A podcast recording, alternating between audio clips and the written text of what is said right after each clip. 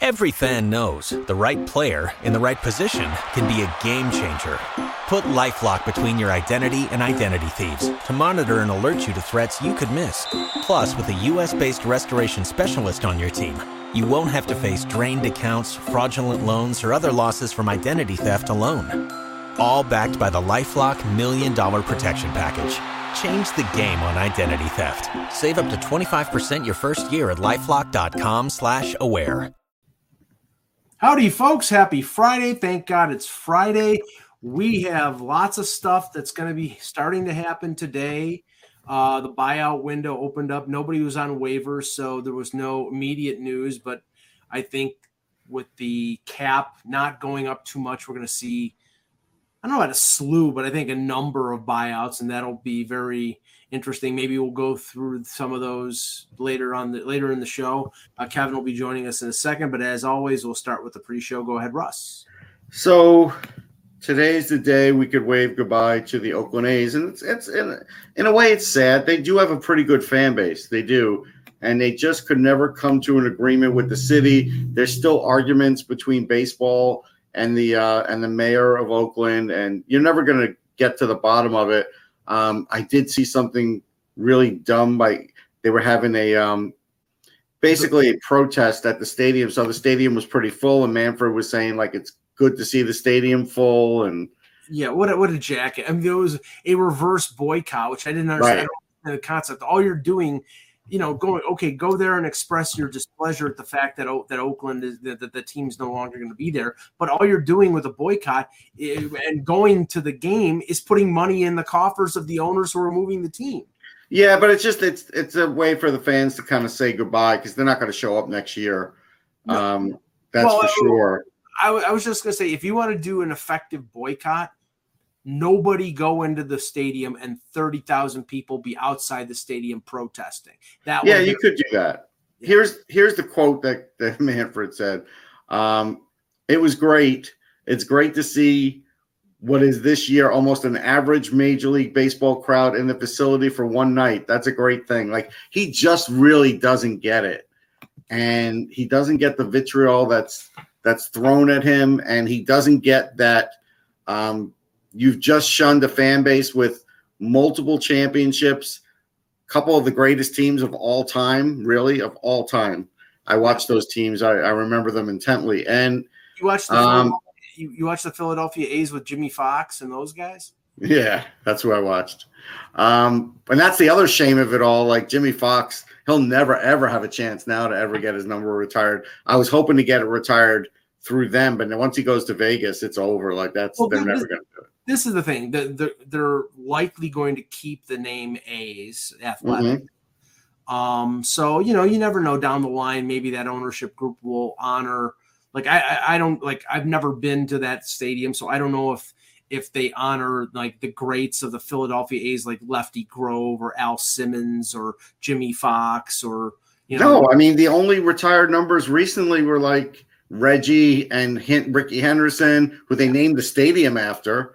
Um, and you know, so that's going away, which doesn't bother me, by the way. Just on yeah. the side note, um, keep on breaking. Yeah. But the thing is, what really gets me here is it'll probably go the way of the um, of the Nationals, where at the beginning, for many years, they didn't even recognize the Expos records, and then they decided, okay, we'll put them in there. I think they're going to do the same baloney in, in Vegas it's very possible, and I, I like they, they may want to carve out their own niche, and if they do that, then you know, okay. Yeah, that's what the Nationals thought they were doing too, and then they realized, okay, maybe we're not carving out our niche. Maybe we should actually honor guys like Gary Carter and Rusty Staub for you know being in the organization.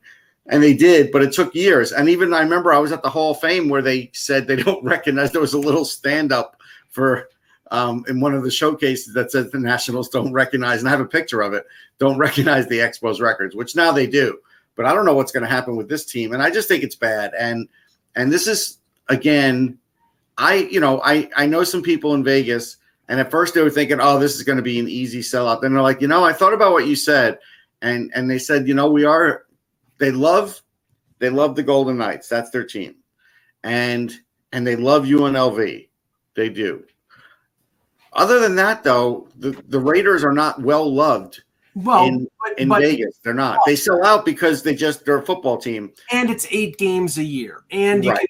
can, and it's a destination city, so you get Right. like if the Bills are playing in Vegas, Yeah, yeah, yeah. Bills fans are going to fly to Vegas to go see them. So that But, they're going to make my, money there all the time. but my cousin, who's a real estate agent there, thought about it overnight and said it is going to be hard to sell 80 games uh, a year in Vegas. That's going to be a challenge. The Tuesday, Wednesday night games are not going to be sellouts. They're just Well, not. That's why Kev. I think that's why they're building a thirty-five thousand seats seat stadium in Vegas rather than 50. Yeah, I- I mean, where do you draw 35 plus every night? You you don't. You know, where Detroit's a great baseball town, and um, they don't. You know, they don't draw 35,000 in it. No, but you figure a new place is supposed to, not you know Mm, yeah. I mean, you're right, but Yeah. I don't know that. Now, now I'll say this, and I don't know the plans of the stadium. I don't know if they have a mock-up yet. If it doesn't have a retractable dome, you're going to have people dying of heat stroke. It's going to be like Texas. So they bet it better be a retractable dome. well, there's there's a question as to where it's actually going to end up. I know they they were going to be at the property of where the Tropicana is, and then they looked at another piece of land. I still think it's up in the air, but I do think they said it was going to be a retractable. I'm pretty sure of that. Okay, that makes sense because th- then, like I said, people will be dying.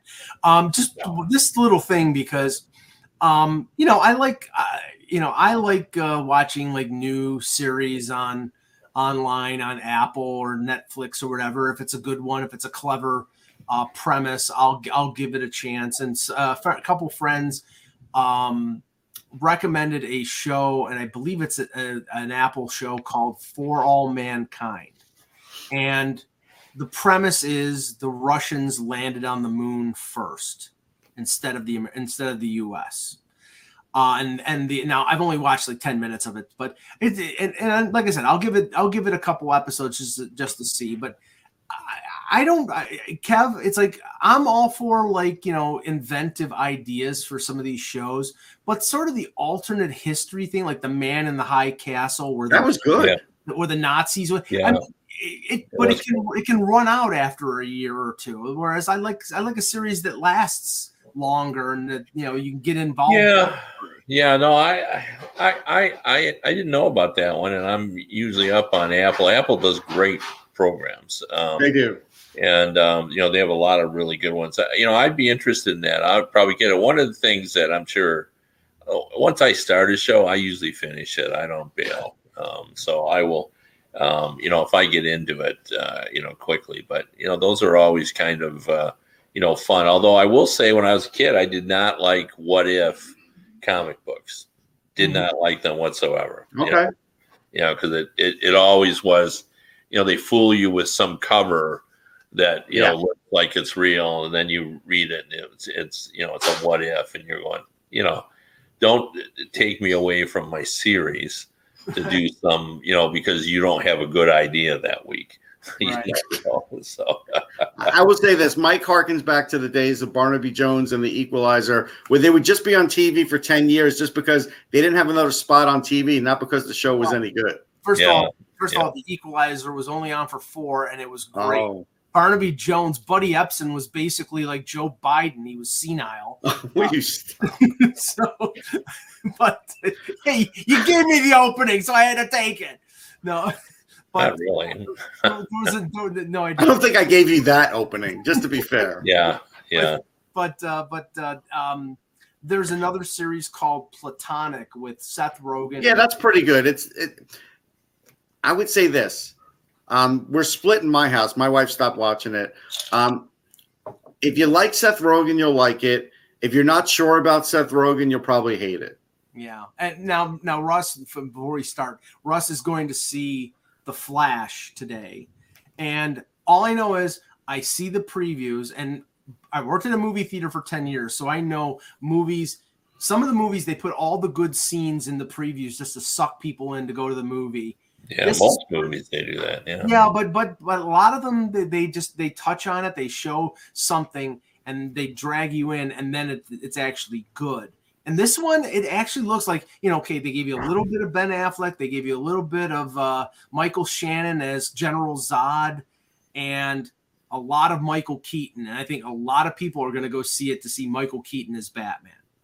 Yeah, that's part of the reason I'm seeing it. I mean, I, I, was part of like one of those panels where Ezra Miller was in it like four years ago when the Flash movie was close to coming out. Then the pandemic hit. Then he was in jail, and all kinds of stuff happened. And now they're finally putting it out. It looks really good, but there's one thing um, that has people like again, people now get very picky. So there's some scenes in the Flash where they're blurry. But again, the, the producer had to come out and say those are conceptual scenes because the Flash is running so fast. You're looking through the eyes of the Flash, and no, no, but that's real. Like, oh, I get but it. people people don't like get that. Like, this guy's running at supersonic speed. Not everything's going to be hundred percent clear if you're watching it through his eyes. Right, he's running as fast as I am. So, okay, let's start. Like, you don't even walk fast. I don't even walk, period. No, I mean, actually, we should bring this up. So we, we were talking about the draft, um, Kevin, how the draft is going to be in, in Vegas. And, you know, they say, they say it's going to, yes. Right. We think it's going to be in Vegas. And so I'm thinking I'm going to probably get my hotel that I got the last time because it's right across from T Mobile. And then we could walk down the strip. And then Mike is like, we're not walking anywhere. Well, no, okay. We're I'm talking about we're not walking anywhere for Nashville. It's like I I love Uber, and this is this is the thing. Okay, Russell think this is an excuse, but it's you know, I'm a type two diabetic and I have neuropathy. So if we're you know walking long distances, it starts to hurt my feet. I'm sorry, but but I'm a, I'm lazy. I'll, I'll pay for the damn Uber. I don't care. But we're talking about the Vegas Strip where stuff isn't that far away, and Mike is like, we are not even considering walking. Like walking is not a consideration. A freaking trolley going down the strip. I'm taking advantage of it, Russ. You would take a rickshaw with a 90 year old man. No, would you would. Yeah. You you couldn't hang with my wife. My no. Wife. She just walks and walks. She would walk him into the ground. Yeah, we. I thought you know when we went to uh, Europe the last time when we were done, according to her Fitbit, we walked almost 60 miles. You know, so, you know. She, she would have been walking around the lake last year, Kev, while I, I would be on the boat. yeah, yeah, she, yes, she's a walker, and uh, we all go. You know, you know, we did the Civil War battlefield last week. I uh, went on a little mini vacation with our five-year-old grandson. We're going to take our grandkids one at a time on little mini vacations. And the Civil War battlefield, uh, you know, he had to walk two miles. He's five years old, and uh, that's yeah, awesome. Which one he did, did it? So he did it. Yeah. Which one did you go to? Perryville, which is the largest battlefield in Kentucky. You know, I've obviously been to all the major ones. The, the only hard one, in my opinion, is Vicksburg because you generally go, at least it's my experience. you do so. I do Civil War battlefields on the way to somewhere else you know, like I'm planning to go here. So, you know, Antietam's not that far. I'll go to Antietam. But the problem is Vicks, Vicksville, where I wanted to go, Vicksburg, where I wanted to go. It was never on the way to anywhere, you know, because it's Mississippi and you're not usually going by Mississippi to right. get somewhere. Yeah. So I actually had to make a special trip to go to that one. But everyone else, it's been on my. Yeah, I mean, I went to Gettysburg. The only thing I drew a line at was going on the ghost tour. I'm like, no, no, no, no, no. Yeah. I, I, I, went looked at the battlefield. We did everything. I, I love Gettysburg, but I'm like, I am not going on a ghost tour. I'm not yeah. doing it. I, I, went to Gettysburg years ago, and I'd love to go. I'd love to go again. Yeah, that's, probably on a, preferably on a rickshaw. Well, Mike, sadly enough, we bike rode through the through the park, so we could actually stop and look at the things, and then keep biking. And we bike rode through a lot of it. With the uh, the driving tour of Gettysburg is actually, um, you know, it, it's good. You know, yeah. they have all the stops and um, yep. you know they have the audio in your car, and it's yep. really inexpensive, relatively speaking. It is. I remember my my fond memories of the Gettysburg is my son at the time was like ten, and we walked Pickett's Charge, oh, and yes. we were about three quarters across the uh, open field as toward, marching toward the you know the, the grove of trees where the batteries was concentrated. And my son just kind of stopped and looked at me. He goes, "This is insane." Yeah. they just walked across this field, you know, in single file lines where you know at that at that point when I when I went, they had the observation towers where the where the Confederate troops would have been, but they didn't allow people to walk on the on the ground. I don't know if it, I think they did that for the movie Gettysburg. They allowed the reenactors to to do it, but yeah, I'm looking at this. It's uphill. It's almost a mile. It's open. I mean, you know, it, it, it was absolute insanity to expect those. I mean, it, it was a suicide mission. That's yeah. We walked on some of the open stuff. There's there's a lot more open field at Gettysburg than you realize. They can't block it all off. That's the whole yeah. thing. Right. Yeah, yeah. The, it is blocked off, but there are spots you can walk. But you know, you really get a sense of the. You do. You feel it. Like you can yeah. feel it. Yeah. All right, let's get started here. Hello, Hockey World. Today is Friday, June 16th, 2023. I'm Russ Cohen from Sportsology. I just put out my final list, uh, my mock, not my mock, sorry, my final list of rankings on Sportsology.com. I'm Kevin Allen, and I'm uh, we're starting our uh, mock draft. We're going to get people to vote for their teams that they cover, and I'm going to get Russ Cohen to vote for a couple that we don't have oh. in. So. And I'm Michael Augello, and this is the Hockey Buzzcast here on HockeyBuzz.com. Okay, so we didn't have a show yesterday, so some news to catch up on and some news that seems to be current. We'll start with the New Jersey Devils. The news yesterday was the signing of Jesper Bratt to an eight year deal uh, for $63 million, 7.875 million AAV.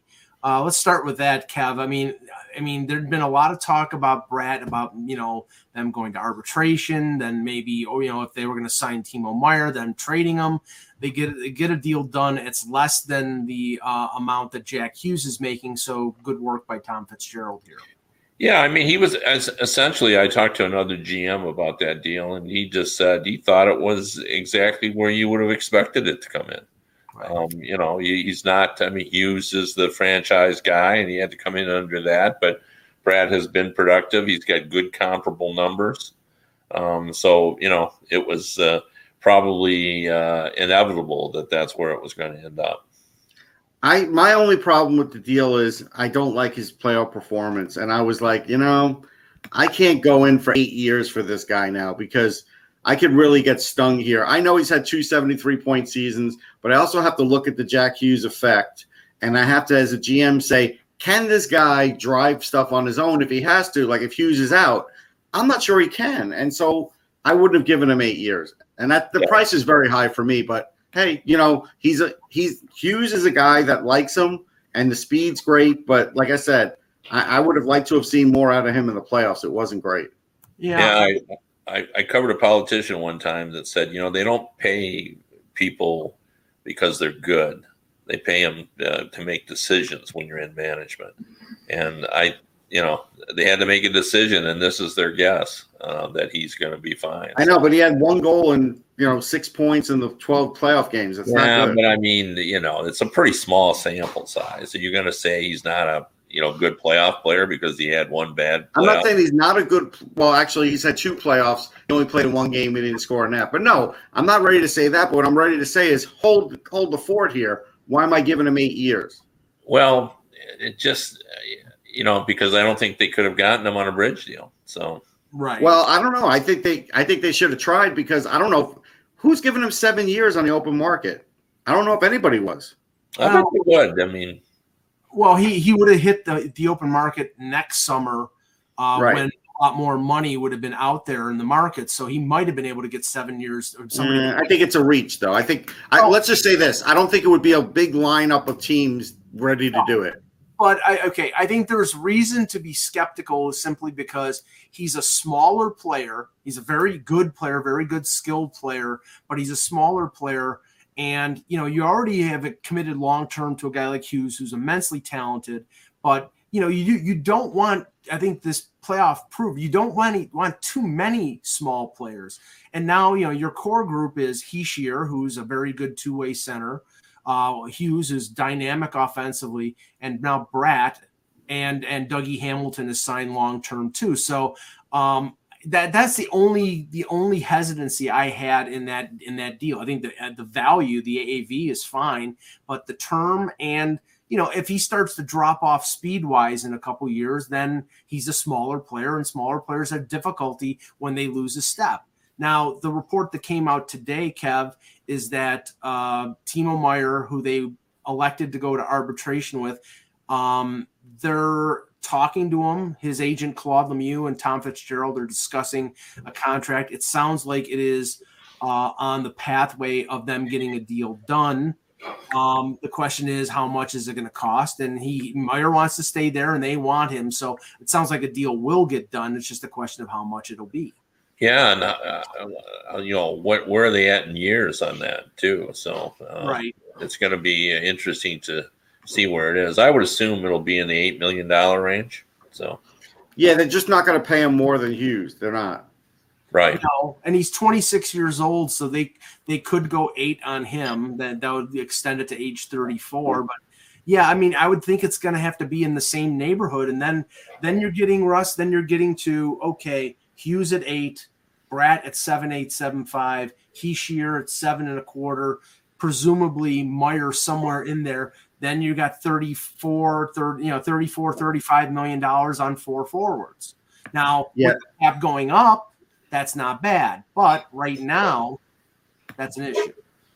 Yeah, I mean, they're getting into like the modern version of the Islanders problem uh, down the line if things don't work out because you know they were all five million. Now these guys will be all eight million.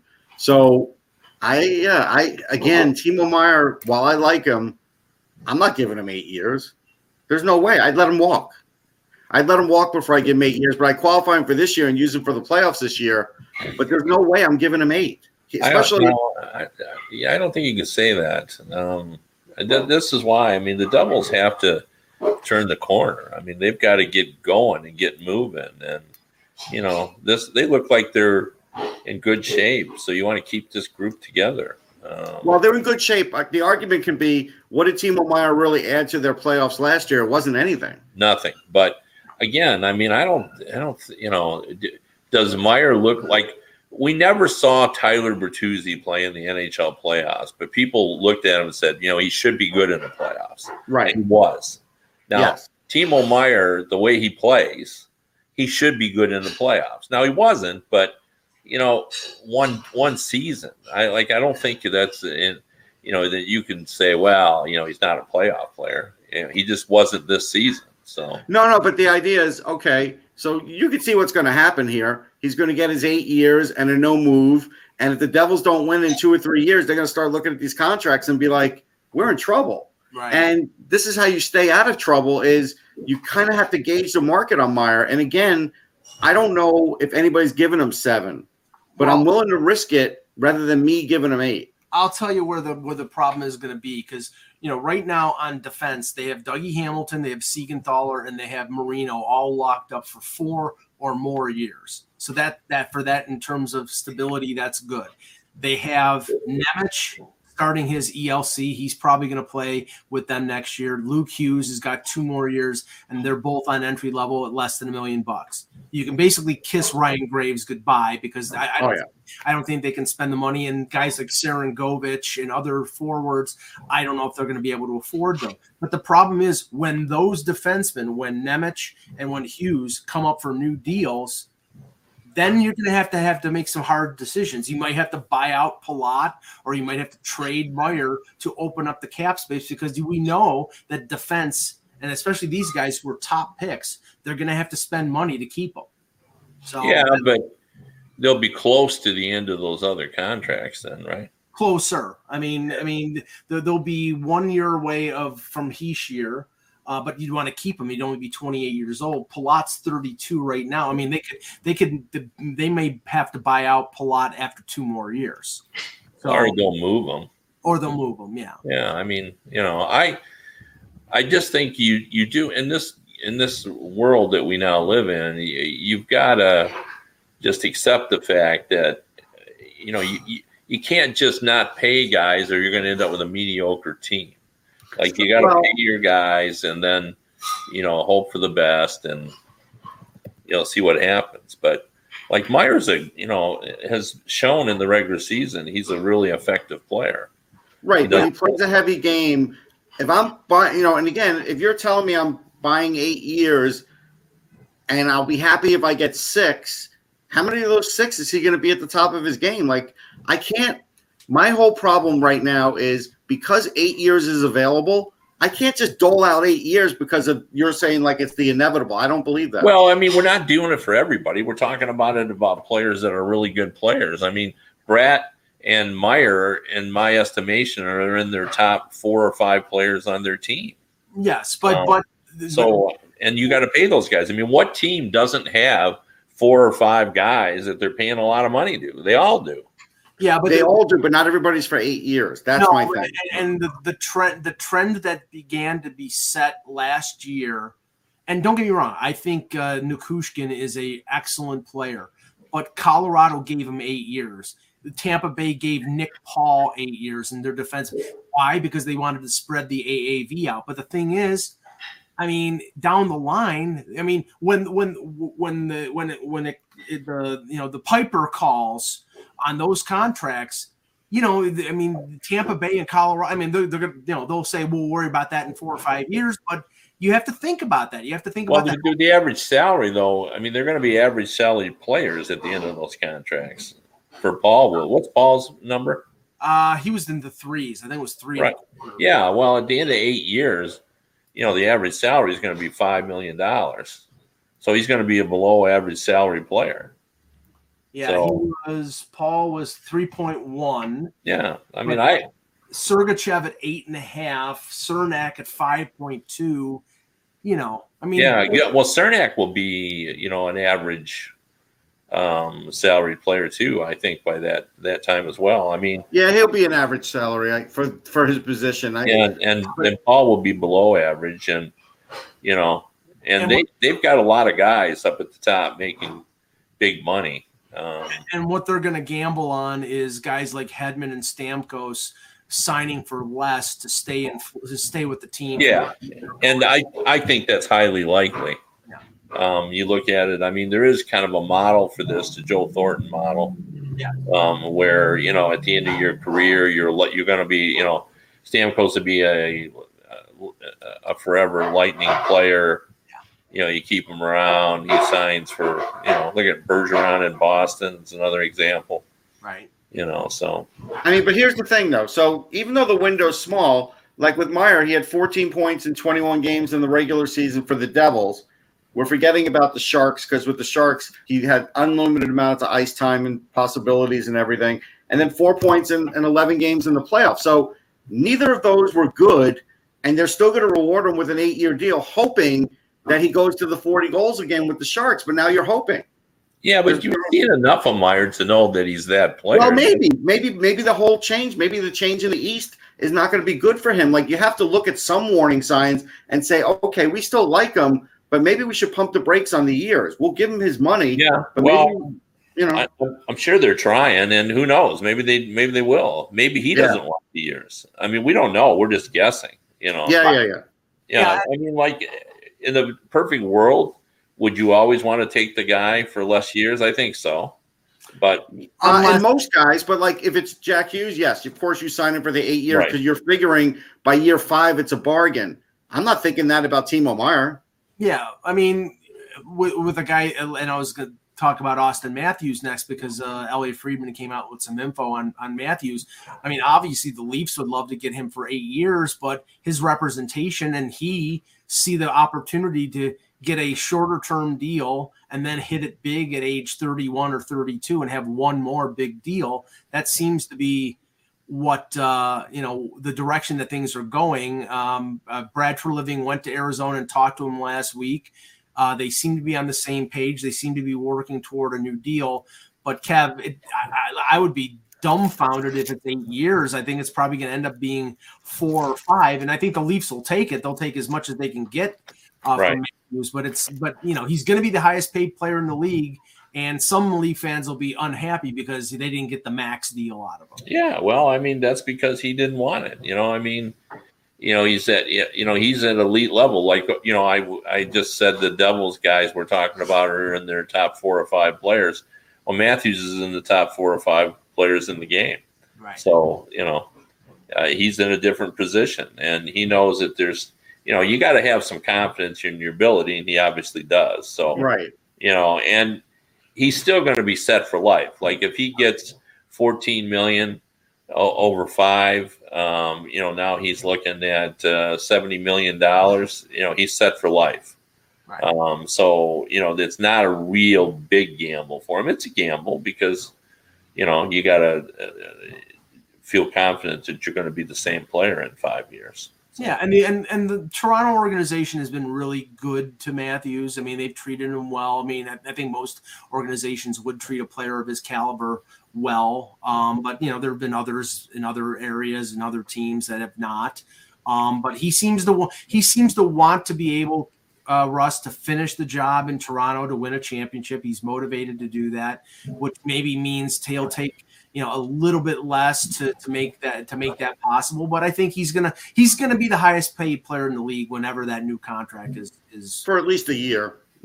yeah, right, exactly, exactly. I mean, but yeah, no, I agree. I, I, think we should.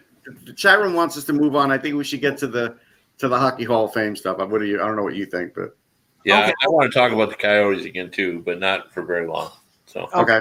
Well, let's go with the let's go with the Hall of Fame first, Russ. Yeah. Yeah, so Hockey Hall of Fame, they're going to s- select everybody, announce everybody on Wednesday.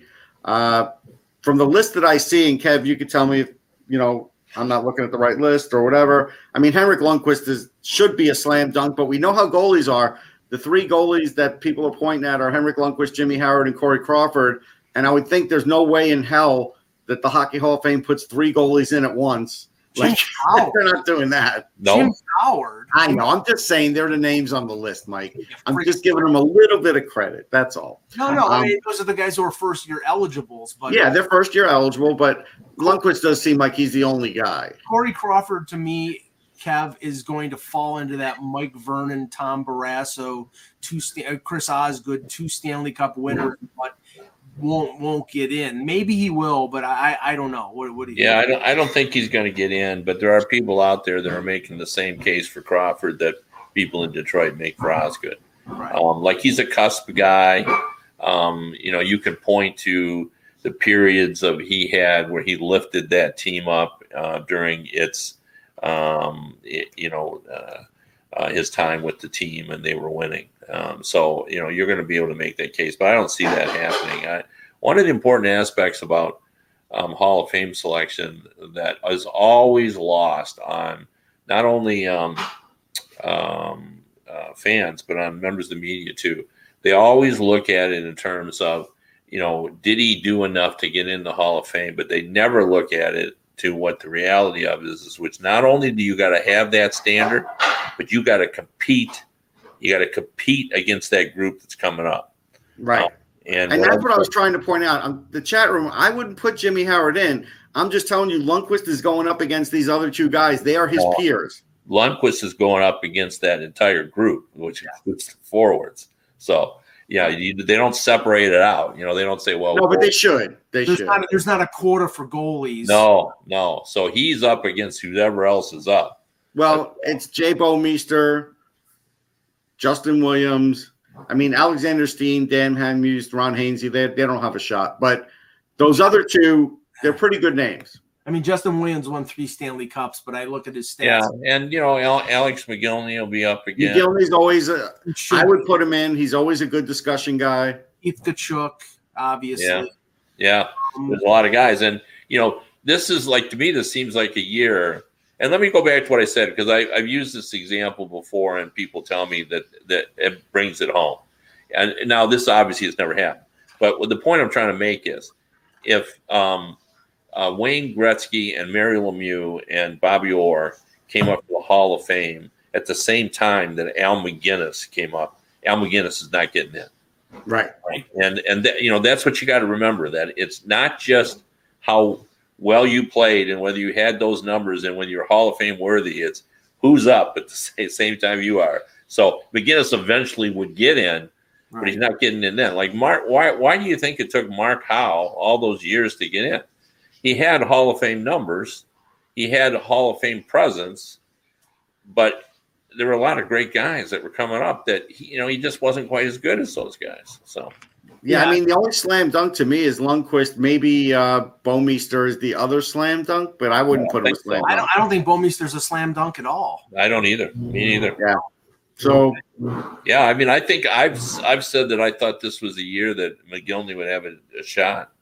Wow. he, he should get in. I would put Mogilny in Me in too. this group, and but there's room for another guy if you don't think. I mean, Bouwmeester had 1,240 games. It's Well- a lot of games on defense. I, I know, but but I, don't think he's going to get in. He may have to wait a few years. No, I mean, okay, guys like like Mogilny, who's been waiting a while. Uh, you know, I know Rod Brind'Amour had 1,184 points. Um, I don't know about Vinny Damphousse. He's got the most points, I believe, of anybody who's not. Nobody ever looked at him as a Hall of Famer. Right, He's more of a he's more of a compiler. I get that. Uh, you know, Peter Bondra with 503 goals. Yeah, Bondra as a goal scorer is an all timer. I think everybody would say he was a true, you know, threat on the ice as a goal scorer. I mean, I would put in Bondra before Brind'Amour. I know people are going to be up in arms in Philly, but but Bondra Yeah. made his made his presence known as a goal scorer. Brind'Amour was a really good player, but that's it. He was a really good player. Yeah, I mean, and we don't look at 500 goals the way we used to. No, Tkachuk, Roenick, Verbeek, Yeah. they all have 500 goals. And Pierre, they're, they're, Pierre Bergeron. Yeah, and others. Yeah. yeah. So, um, so 500 just doesn't mean as much as it as it used to.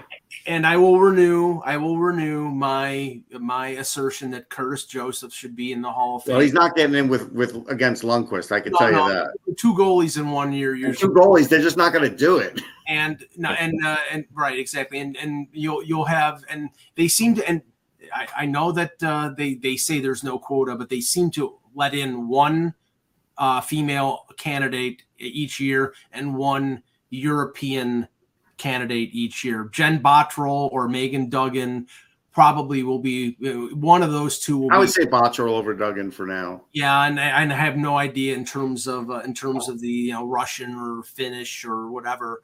Um, so you know who, whoever whoever they decide to uh, to Here's the other list, though, just for Bouwmeester, even though you, you're saying no. Two World Cup titles, a Stanley Cup title, an Olympic gold, and two World Championship titles. I mean, Yeah, that's I you mean, know, he, he has been on a lot of successful teams, and he was a reason that those teams were successful too. I, I'm just saying that he's probably. I would be stunned if he doesn't have to wait a couple years. yeah, I mean, he might have to wait, but he's better than Dick Duff. I can tell you that. Well- Let- let- yeah, you're not allowed to make that. They you'd get in No, in, I'm allowed. I don't care. you Better get than in the that. committee and they they say Russ, you know, we don't we don't do that. I know. I know. Yeah, but you you love to do it, and fans I love, do. fans love to do it.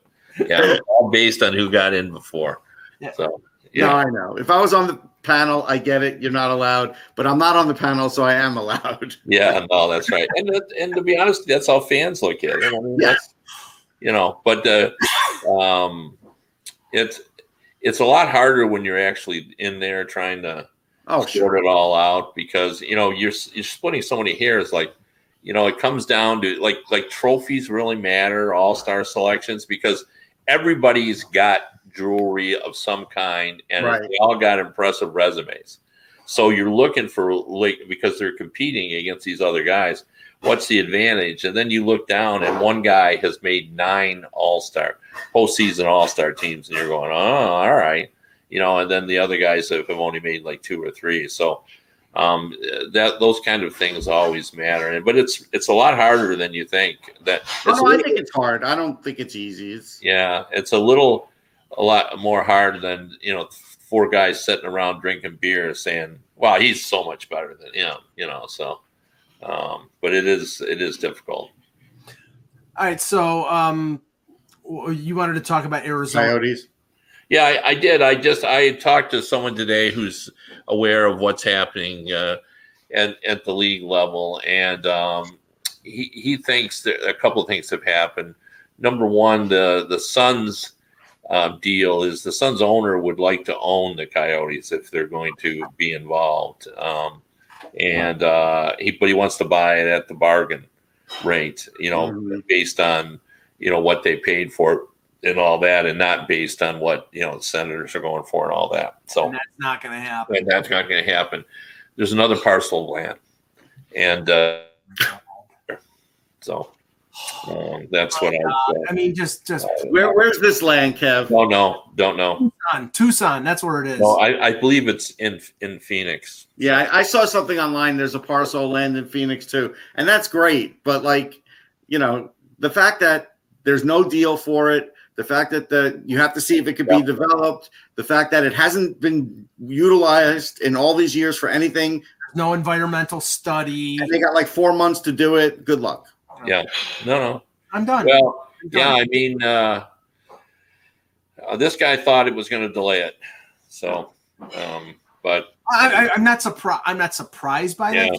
That doesn't shock me at all. I think the league looks like a joke doing it, but they're going to do it because it's a big TV market. I mean, they've strung this along for 15 years because it's a top 10 TV market. I understand the reason why. It's Their big problem, the league's big problem, is going to be if they let this string out like six months and all of a sudden it doesn't look good, and then they can't do anything about the buildings because of what Kevin said the last time. Then all of a sudden it's going to get really bad. no, that yeah. I mean, it it'll be because that's what will happen if you don't, you know. And it takes. uh um I actually talked to, to a guy today who said, you know, that I was wrong. That you know the the contracts are. He said we've got contracts that are year year out. Um, so he said, you know, it's it's never easy to do that. And he said the other thing is too. It takes. He said it takes months to put together um, uh, staffs. Right. Um, he said it's because I because I said if I remember last time I had I told him I said doesn't it take like two months to put together uh, season ticket sales staff and all? He goes, oh no. He goes, it could take you three or four months. He said you got to try to find people who know what they're doing. Right. Uh, And it, he says, you know, you got to put it on the the websites and all that. It just, he said it just takes time um, to do it. And so he said, so if they, you know, let this thing go, they could go so far as to, you know, make. Um, although, you know, some of these places uh, are are busier than others. Like some of these arenas that we're talking Right. about. Like I would assume Salt Lake's not nearly as busy as some of the. no, they have one. No, I agree. they have yeah. one tenant, no, but they have concerts. So. Yeah, whatever concerts they might Yeah. have. Yeah, they do. So, um, yeah. So, yeah, it's, yeah. I, I well, I mean, has there has there been any buyouts today? No, the No. nobody was on waivers, so uh, nobody on the first day. But I'm glad you brought. No, but it up. Olofsson was dealt to uh, Colorado for future considerations instead of buying him out. right, Yeah.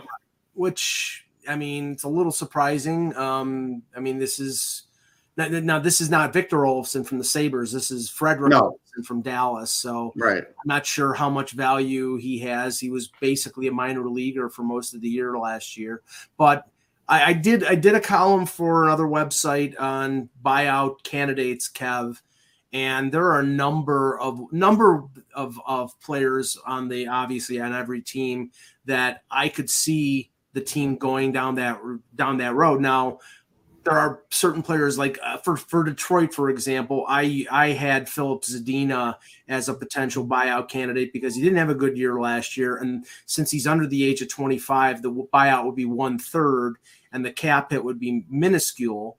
Uh, it's just a question of whether uh, Yzerman could th- thinks that somebody out there would give him a you know second round pick for a guy who was a sixth overall pick in the league and do that rather than incurring a small uh, hit on the on the cap to buy him out. So I mean I don't know. Let me let me just float this out there. Um, you know, sometimes it's a matter of perspective. Like Zadina has, in terms of being uh, a first round pick, a top six pick, has been a bust. I, there's no arguing that.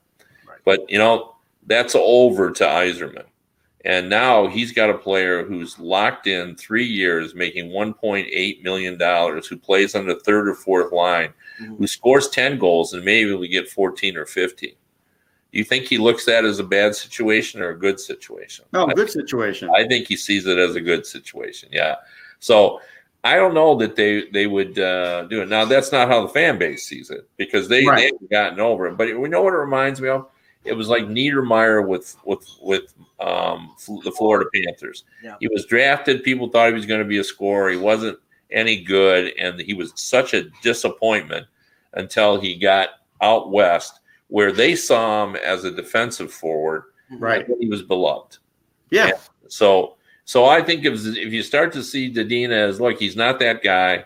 You know, we made a mistake, and but you know, can he be a secondary scorer? Can he do that? I don't know if the fans are going to be able to do that. Um, but you know, that contract is pretty good considering you know what the league average salary is. I mean, he's below average salary. He's just he's you know you're you're looking at players for a million dollars for your roster. He's like one eight, I think. Yeah, right? yeah. So I mean, it's a little bit more than you'd you'd want, but I don't know. I mean, I think they'll keep him, but you know, maybe Yzerman, you know, and I know Yzerman has always appreciated Zadina's work ethic, but we'll see.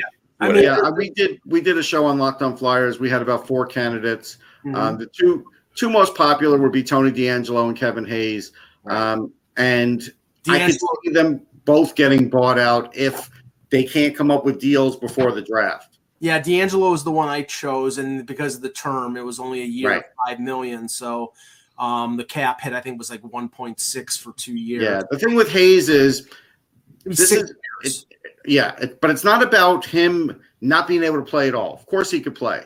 But the problem is, if you got Kevin Hayes on the Flyers, who you know is not getting along with the coach, but he's scoring 55, 60 points, but he's not doing what the coach wants to do every shift. It's hard for the coach to tell the young players, you've got to do this on every shift. And they could see that Hayes is not and, and him scoring 55 to 60 points is counterproductive to what they want to do, which right. is, is, be as bad as possible this year. Well, I mean, forget that. I mean, I, I just think it's counterproductive to how they want players to play because he's not playing that way. Right. And so that's why I think they should buy him out simply because I don't think they've been honest enough about how much the coach really doesn't enjoy him. And Hayes is a good guy. Like he'll just put up with it and take his money. Like he'll yeah. he'll give you – he'll give you his effort, but he doesn't fit on that team with the way that coach wants to play. It's really obvious. Yeah. Well, uh, what is he? Three years left, guys. Uh, Hayes. Yeah. No more. No, three years. It's seven plus. Oh, it's three. I thought it was four. Okay. Yeah. So three years. I mean, that's six on the books. That's a hard sell, boy. Yeah, that's three years. Hard sell to ownership. Oh yeah. So I don't know. I mean, that might be. I, I see that as a struggle. I you know I could see them for sure you know, trying to peddle him. And I do think there would be some takers. Uh, if they were Kevin, Kevin, Hayes, and you know, we'll we'll we'll eat uh, two million dollars a year. Well, that was the talk, Kev. But Columbus was that team, and Columbus went in a different direction, and now there doesn't seem to be a team. Yeah, well, I think there is. I think there is a team. So okay, uh, um, but no, we'll see how much they're willing to eat. So in right. Terms, in terms of the in terms of like the way and this is the way we'll you know read it as the, we see the buyouts come in. There are certain teams like okay with buffalo they don't have many bad contracts. One bad contract that they do have in my estimation is eric comrie who they signed last year to a two-year deal. Um, he's only making a million eight like zadina and if you bought him out um, you know the cap hit would be minuscule, but they don't have a goaltender signed for their American Hockey League team. So if they put him on waivers and he goes down to Rochester, they bury almost the same amount as of what they would save if they if they waived if they uh, if they bought him out. So they'll probably keep him. A guy like, and this is one I came up with Russ, and I think I talked to somebody in Ottawa, and they think it's possible, very possible, is Matthew Joseph, who they got in the Nick Paul deal yeah. immediately signed him to a four-year deal at almost just under three million bucks, and he scored three goals last year. Yeah, that was a bad signing. Like I get it, you thought that he had a high ceiling, and the ceiling hasn't shown, but to give him four years was unfounded.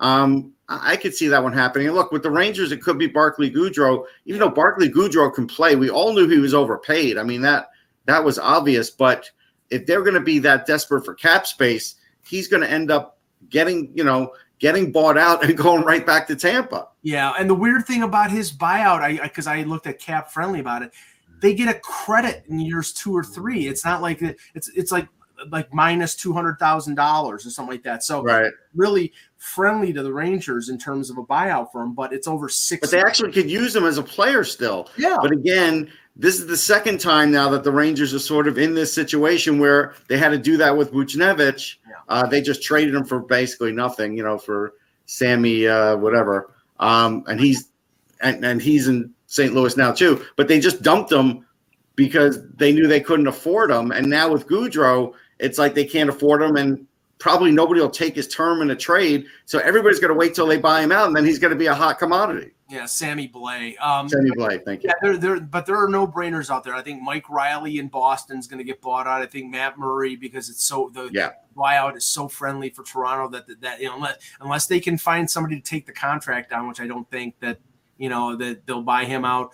Um, uh, Chris Driedger in Seattle. So there, are, I mean, I think you're going to see these sort of filter out over the next couple days. It, so it, will be interesting. Yeah, they don't have to do them right away. They have until the 30th. So right, exactly. Now, Kev, what is interesting is um, the the names are starting to filter out about potential trades, and Erik Karlsson's name obviously is is front and center. He's probably going to win the Norris and apparently him and the Sharks are on the same page about you know working towards making a making a deal. It didn't get done uh, at the deadline because it was too complicated, but now with the expanding cap with the summer, I think it's going to get done. It's just a question of where he's going to go. Yeah, a lot of people think it still isn't going to get done, although everyone I think thinks they're going to work at trying to get it done. But you know, the problem is the Sharks still don't want to go down as low as um, uh, teams want them to in order to make it uh, attractive. Uh, you know, they would love to get him down in the you know six million dollar range, and the Sharks are just not willing to do that. Um, then it doesn't benefit them. I mean, the whole point of the trading them is to is to get rid of the well, two first round picks would benefit them. That would benefit them. Yeah, yeah, that's what they want. Now, I'm not sure that we're going to see that happening, but um, you know, certainly they'll get one first round pick and you know a good prospect. Uh, yeah. Um, but we'll see. I mean, you know, as uh, one of the GMs said to me today, the problem you have is what you always have: the teams that really want them are the contenders who don't have the cap space in order right. to do it, and the teams that can do it, and some of them might even want to do it Erik Karlsson's not going to want to play with him. You know, right, but, right. You know, so it's going to be hard. But that, you know, that darn cap, if it yeah, wasn't there, yeah. Know. But they're eh, but but both sides are motivated, so we'll see. Yeah. So. Yeah, and and it's impossible to filter that deal through a third team because it's four years. If it was a right. year or two, yeah. they would be able to. But four years, not even Arizona is willing to take that on. So no. Yeah, so I mean that, that you know, I mean I think let's just say this. I think the odds of a deal with Karlsson are better now than they were before the deadline. But Kevin's right; it's yeah. still going to be a, a, a, bag of you know what. Yeah, no, and you're and you're absolutely right too. They, they are better because I think the difference now is we have the off season. It's a little easier to manipulate cash our, our cap space, but you know we'll see what uh, people can work out. But you know it'll require um, I did hear today that uh, Pacioretty, um, they're going to kind of wait and see where he's at in terms of his rebound. So makes sense. We may not see that. Um, I'm I'm guessing he's going to end up with uh, uh, something in the order of uh, you know bonuses and that kind of thing. You know, so and and I mean, it sounds like it sounds like it's going to be sort of that type of deal with Patrick Kane too. Yes, um, and it's going to be with the Rangers. That which will really irritate Russ. he just rolled. No comment. The, the, guy who told me that you can count on it being the Rangers agreed with Russ. Said, you know, he doesn't fit hey. with the Rangers. So, and he's a very knowledgeable guy. So, okay. Now, so. um, he's a smart guy. Yeah. A couple interesting names have popped up over the last 24 to 48 hours in terms of now this this is we are all in the all these teams are in the same situation with players who have a year left on their contracts. If they can't get them signed for what they want to get them signed for, like the the gang in Winnipeg, or they don't want to re-sign there, then they're going to be on the market. Um, the name that popped up uh, that Pierre LeBrun reported about Kev was Brett Pesce, which took me a little bit by surprise because I just associated have associated him so long with Carolina, but he's been on a really friendly deal for I think the last five years, a little over four, and you know he's I think he's 28 years old. he sees the opportunity out there to make money like Severson just made in Columbus, he probably on the open market will get over six. And obviously, Carolina wants to get him extended before he gets a chance to get to the open market. And if he doesn't want to agree to that, then they're going to trade him. So it's it's sort of a staring contest right now. Yeah, it is, and everything you just laid out is really the the, the crux of it all. Um, you know, uh, the Carolina Hurricanes have tried to re-sign him. Uh, you know, um, and they would they want him back. They're offering him five years, is what I've been hearing. Um, he changed agents. I don't know who he's with now, but he did change agents. Uh, and I think, I think, he's with Judd Moldaver or Wasserman now. Yeah. Okay. And you know they felt it's just as Mike said that it's it's time for a home run. The only uh, issue for him, I because I asked, I talked to another general manager who is interested in him, and uh, he said uh, the only thing he doesn't like is uh, there's questions about whether or not he's capable of playing even more minutes because they looked at him and he's at the 20 minute range and he said we we would need him to play 22 or 23 you know so can he do that? Now i mean that's a small thing. Uh, at least it is in my opinion. He didn't see it as so small but uh, just because of what they're asking for. Well, I mean, what that is basically saying is they they want him to be a top pairing guy, right and he's and he's playing second pairing minutes right. behind Slavin and, and and Brent Burns. So yeah, yeah, the only problem with Carolina is they've got a couple of young prospects that are years away and not much else as far as what they could fill yeah. in on defense anymore. Yeah, no, they they they are trying to sign him, and it's not like they made him a weak offer. I've heard that it was over five. Okay. Um, so you know, five years of over five, and but I think you know he, as Mike said, he probably wants over six. Yeah. Um, and over six, and he probably wants an eight-year max deal. So, you know, strike while. Yeah. I I know for a fact too that uh, you know offers are starting to be to come in because everyone knows the Carolina thing, and you know teams will pay for a right shot D-man. Oh no, they'll pay for him. Yeah, so it'll it'll be a first round pick for sure. Yeah. Oh no. And then the and the the team that that Pierre mentioned specifically regarding uh, regarding Pesce was Buffalo. And Buffalo is loaded with first round pick prospects. They have all their draft picks. Um, he would be a perfect fit on the right side with Owen Power, which is what I sure. think. You know, they, they, right now their you know their top pairing is Dahlin and Samuelsson. Um, and now the thing is, I don't think Buffalo would be upset. I mean, ideally, you want to get Pesce locked up long term if you're trading a first round pick and something for him. I don't think Buffalo would be totally upset just to ride out the year with them because they're committing long term money on Power and Dahlin.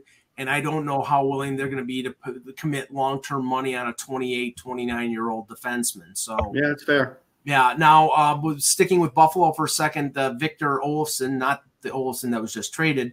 Right. Uh, he's apparently attracting interest, according to Darren Dreger. Um, th- this is the thing, Russ he is looked upon as sort of a one note Charlie. He's an uh, he's a specialist. He's a power play power play specialist. Yeah, he's not particularly good defensively, so that would probably mitigate what Buffalo could get for him on the market. But the thing is, goals are always valuable. Yeah, I think you can get if, if there's a team that is a playoff caliber team that thinks their power play stinks, you can get a second rounder for them. But but that's if you can find that team. That's I don't know who that team is right off the bat, you know. So yeah. All right, uh, good show, guys. Um, we'll end it there. We'll be back on Monday with another edition of the Hockey Buzzcast for Kevin Allen, for Russ Cohen. I'm Michael Augello. Thanks for watching, and remember, without the buzz, it's just hockey. Every fan knows the right player in the right position can be a game changer. Put LifeLock between your identity and identity thieves to monitor and alert you to threats you could miss. Plus, with a U.S.-based restoration specialist on your team, you won't have to face drained accounts, fraudulent loans, or other losses from identity theft alone.